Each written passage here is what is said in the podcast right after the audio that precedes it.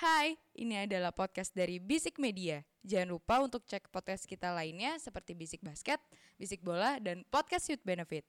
Oh iya, jangan lupa juga follow Instagram kita di @bisikmedia.id. Oke, selamat mendengarkan. Hai adik-adik, bertemu lagi di sesi Bite Size.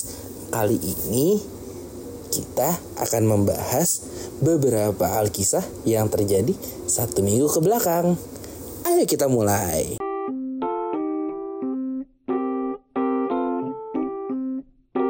Pertama datang dari Anfield. Di sana pada tanggal 17 Desember kemarin, Liverpool menjamu salah satu musuh bebuyutannya yaitu Manchester United. Laga tersebut berakhir imbang. Meskipun begitu, tetap saja tidak bisa dibilang sebuah hasil yang baik apalagi untuk Liverpool. Karena hasil laga ini mereka tersingkir dari pucuk klasmen. Ya, begitulah nasib. Namun, hal tersebut juga terjadi pada kubu Manchester United. Meskipun berhasil menahan imbang Liverpool 0-0, Manchester United tidak dapat dikatakan bermain dengan baik. Apalagi Diego Dalot mendapatkan kartu merah pada laga ini. Aduh, sangat disayangkan sekali. Artinya, di laga selanjutnya yang bermain sebagai sayap kanan back adalah average wingback alias Aaron Wan-Bissaka.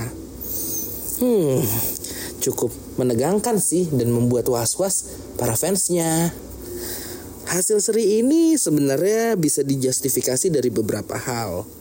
Jika kita lihat dari kubu Manchester United, apakah pantas membawa-bawa cedera dan suspensi pemain?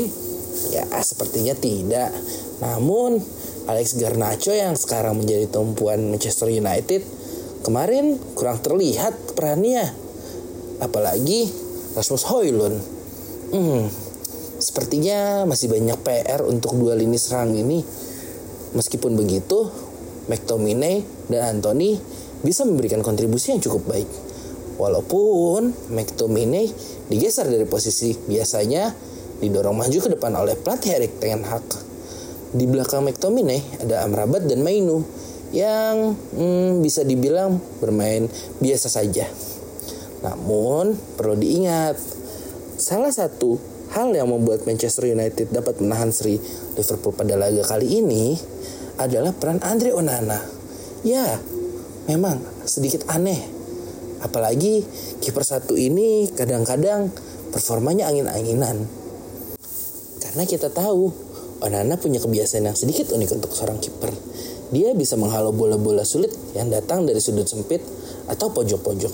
Namun, bola-bola dengan gol aneh yang sepertinya terlihat mudah dan sepele malah terkadang tidak bisa digagalkan olehnya. Bahkan Onana terkesan suka membuat blunder sih kalau dari kacamata fans beberapa bulan ke belakang ini. Ya, tapi berkat Onana, MU bisa menahan Liverpool 0-0. Namun perlu diingat juga dari sisi Liverpool ini bisa dibilang hmm, bukan form terbaik mereka ya. Kalau adik-adik tahu Liverpool pernah menjuarai Liga Inggris di musim 2019-2020. Mungkin pada saat itu Liverpool ada ada dalam bentuk terbaiknya. Mereka bisa menggila semua tim dan hampir menjadi invincible. Jika bukan karena Watford, Mungkin Liverpool sudah invincible waktu itu. Sayangnya hal ini uh, tidak dapat dibawa konsisten oleh Liverpool musim ini. Meskipun mereka menang terus dan ada di puncak klasmen, nyatanya bisa dikatakan kemenangan mereka ugly win. Nunes dan Diaz pada pertandingan kemarin tidak dapat terlihat dengan baik perannya. Meskipun ada Sboslai yang sedang naik daun, entah kenapa Sbosley juga tidak bisa memberikan performa terbaiknya. Mungkin ini penyakit tim-tim papan atas ya.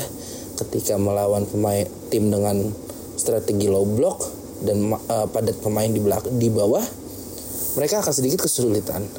Meskipun mereka punya uh, mau salah, namun apalah artinya jika tidak dapat membuat gol. Ya bisa dikatakan kedua timnya sama-sama bermain buruk sih. Walaupun lebih buruk Manchester United keadaannya. Namun ya sebagai fans ada baiknya bersyukurlah dengan kemenangan ini dengan seri ini. Hah hampir saja saya ngomong kemenangan. Mohon maaf ya sepertinya saya rindu kemenangan dengan tim ini. Hah tapi ya sudahlah. Tapi adik-adik tahu gak sih karena hasil pertandingan kemarin, Liverpool tergeser dari papan atas Liga Inggris. Sekarang yang ada di papan atas adalah tim dari London, yaitu Arsenal. Yang pada hari yang sama memenangkan laga dengan Brighton dengan skor 2-0. Ya, kalau Arsenal musim ini sih bisa dibilang sangat konsisten dan sangat baik ya. Sistemnya berjalan dengan baik, pemainnya juga terlihat mempunyai impact Apalagi yang kurang dari tim ini? Jika di bulan Maret mereka masih bisa konsisten, hmm, apakah mereka bisa juara tahun ini? Tentu saja. Melihat performa Manchester City yang ya bisa dibilang masih belum panas dan Liverpool yang seperti sudah dibilang tadi tidak bisa konsisten dan menang dengan ugly win. Agaknya harusnya sih Arsenal bisa menang tahun ini. This is your year man This is your year. Kalian bisa kok tahun ini. Namun uh, dengan adanya berita baik dan angin segar tersebut, sepertinya angin segar tersebut juga berhembus sampai ke kubu Manchester City. Kalian tahu kan kenapa Manchester City performanya bisa dibilang sedikit menurun musim ini? Iya, benar. Benar-benar banget. Kevin De Bruyne. Kevin De Bruyne hampir bisa dibilang setengah musim ini cedera setelah laga pertama di Liga Inggris. Praktis, lini tengah Manchester City tidak dapat berjalan dengan baik. Meskipun mereka punya banyak pemain bagus ya di sana, namun tetap saja nyawa permainan Manchester City adalah Kevin De Bruyne. Dan kabar segarnya untuk para adik-adik penggemar Manchester City, Kevin De Bruyne sudah kembali latihan loh. Waduh, ini bisa menjadi sinyal bahaya untuk tim lain. Karena kita tahu di musim kemarin Manchester City memang bisa dibilang sedikit amburadul sampai bulan Februari. Namun tiga bulan Februari City seperti mobil balap yang menemukan performa terbaiknya. Mereka bisa ngebut sampai akhir musim. Bahkan Gilanya lagi mereka bisa menggondol treble di tahun kemarin. Namun, apakah Pep bisa mengulangi pencapaiannya lagi? Dengan kembalinya Kevin De Bruyne, harusnya skuad ini lebih lengkap ya. Karena bisa dibilang tidak ada tim yang punya forward semengerikan Manchester City. Namun ketika para forward ini tidak mendapatkan supply yang baik, ya bisa dibilang Manchester City lumayan kewalahan juga sih. Terlihat seperti hasilnya minggu kemarin di mana mereka ditahan Crystal Palace 2 sama. Untuk Liverpool ada baiknya di musim dingin ini kalian sepertinya harus memfokuskan diri membeli DMF murni. Hmm, mungkin kalian memang tidak mendapatkan Kaisedo di summer kemarin. Namun hal itu ternyata berdampak karena kedalaman lini tengah kalian tidak bisa seversatile itu. Meskipun kalian punya Sboslai dan hmm, siapa lagi ya? Oh iya ada Endo dan Gravenbach. Tapi nyatanya memang DMF murni dibutuhkan oleh tim ini untuk memperkuat posisi mereka di lini tengah. Ya kita tahulah Liverpool sudah tidak perlu memperkuat winger-winger mereka karena dari depan ke belakang wingernya sudah padu dan sudah kencang. Namun ketika lini uh, kedua winger mereka tidak bisa melakukan penetrasi, ya ada baiknya bola diberikan kepada pemain tengah yang me memang bisa membuat kreasi. Mungkin ada CM Murni atau DMF bisa menjadi salah satu alternatif yang bisa memecahkan masalah ini.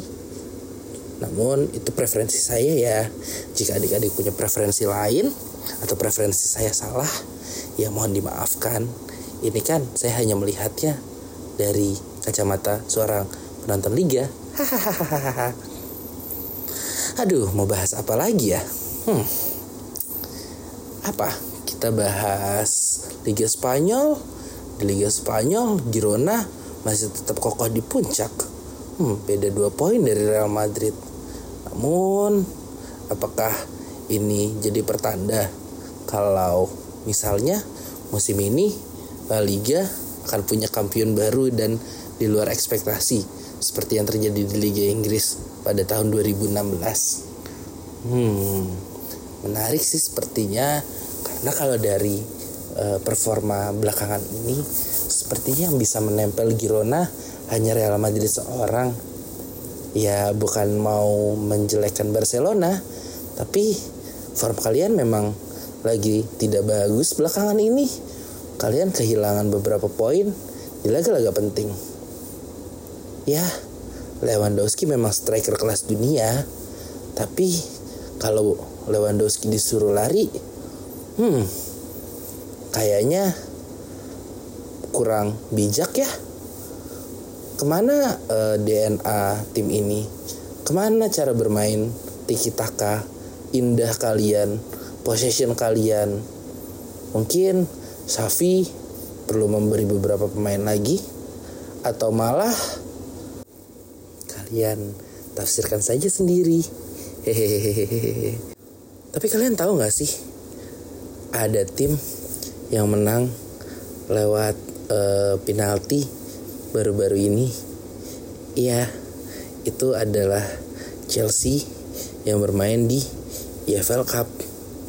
Ya, Chelsea menang lewat adu penalti 4-2 setelah imbang selama 120 menit melawan Newcastle United.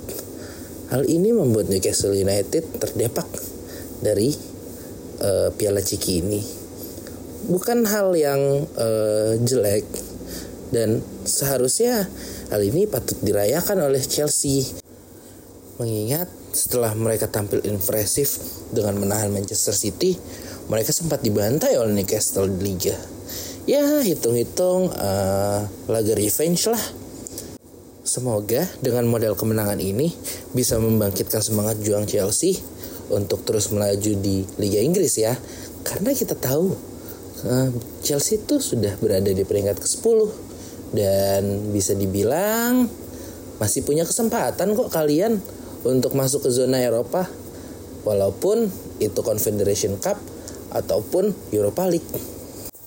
Hmm, sepertinya untuk episode bite size kali ini kakak cukupkan sampai di sini dulu ya adik-adik.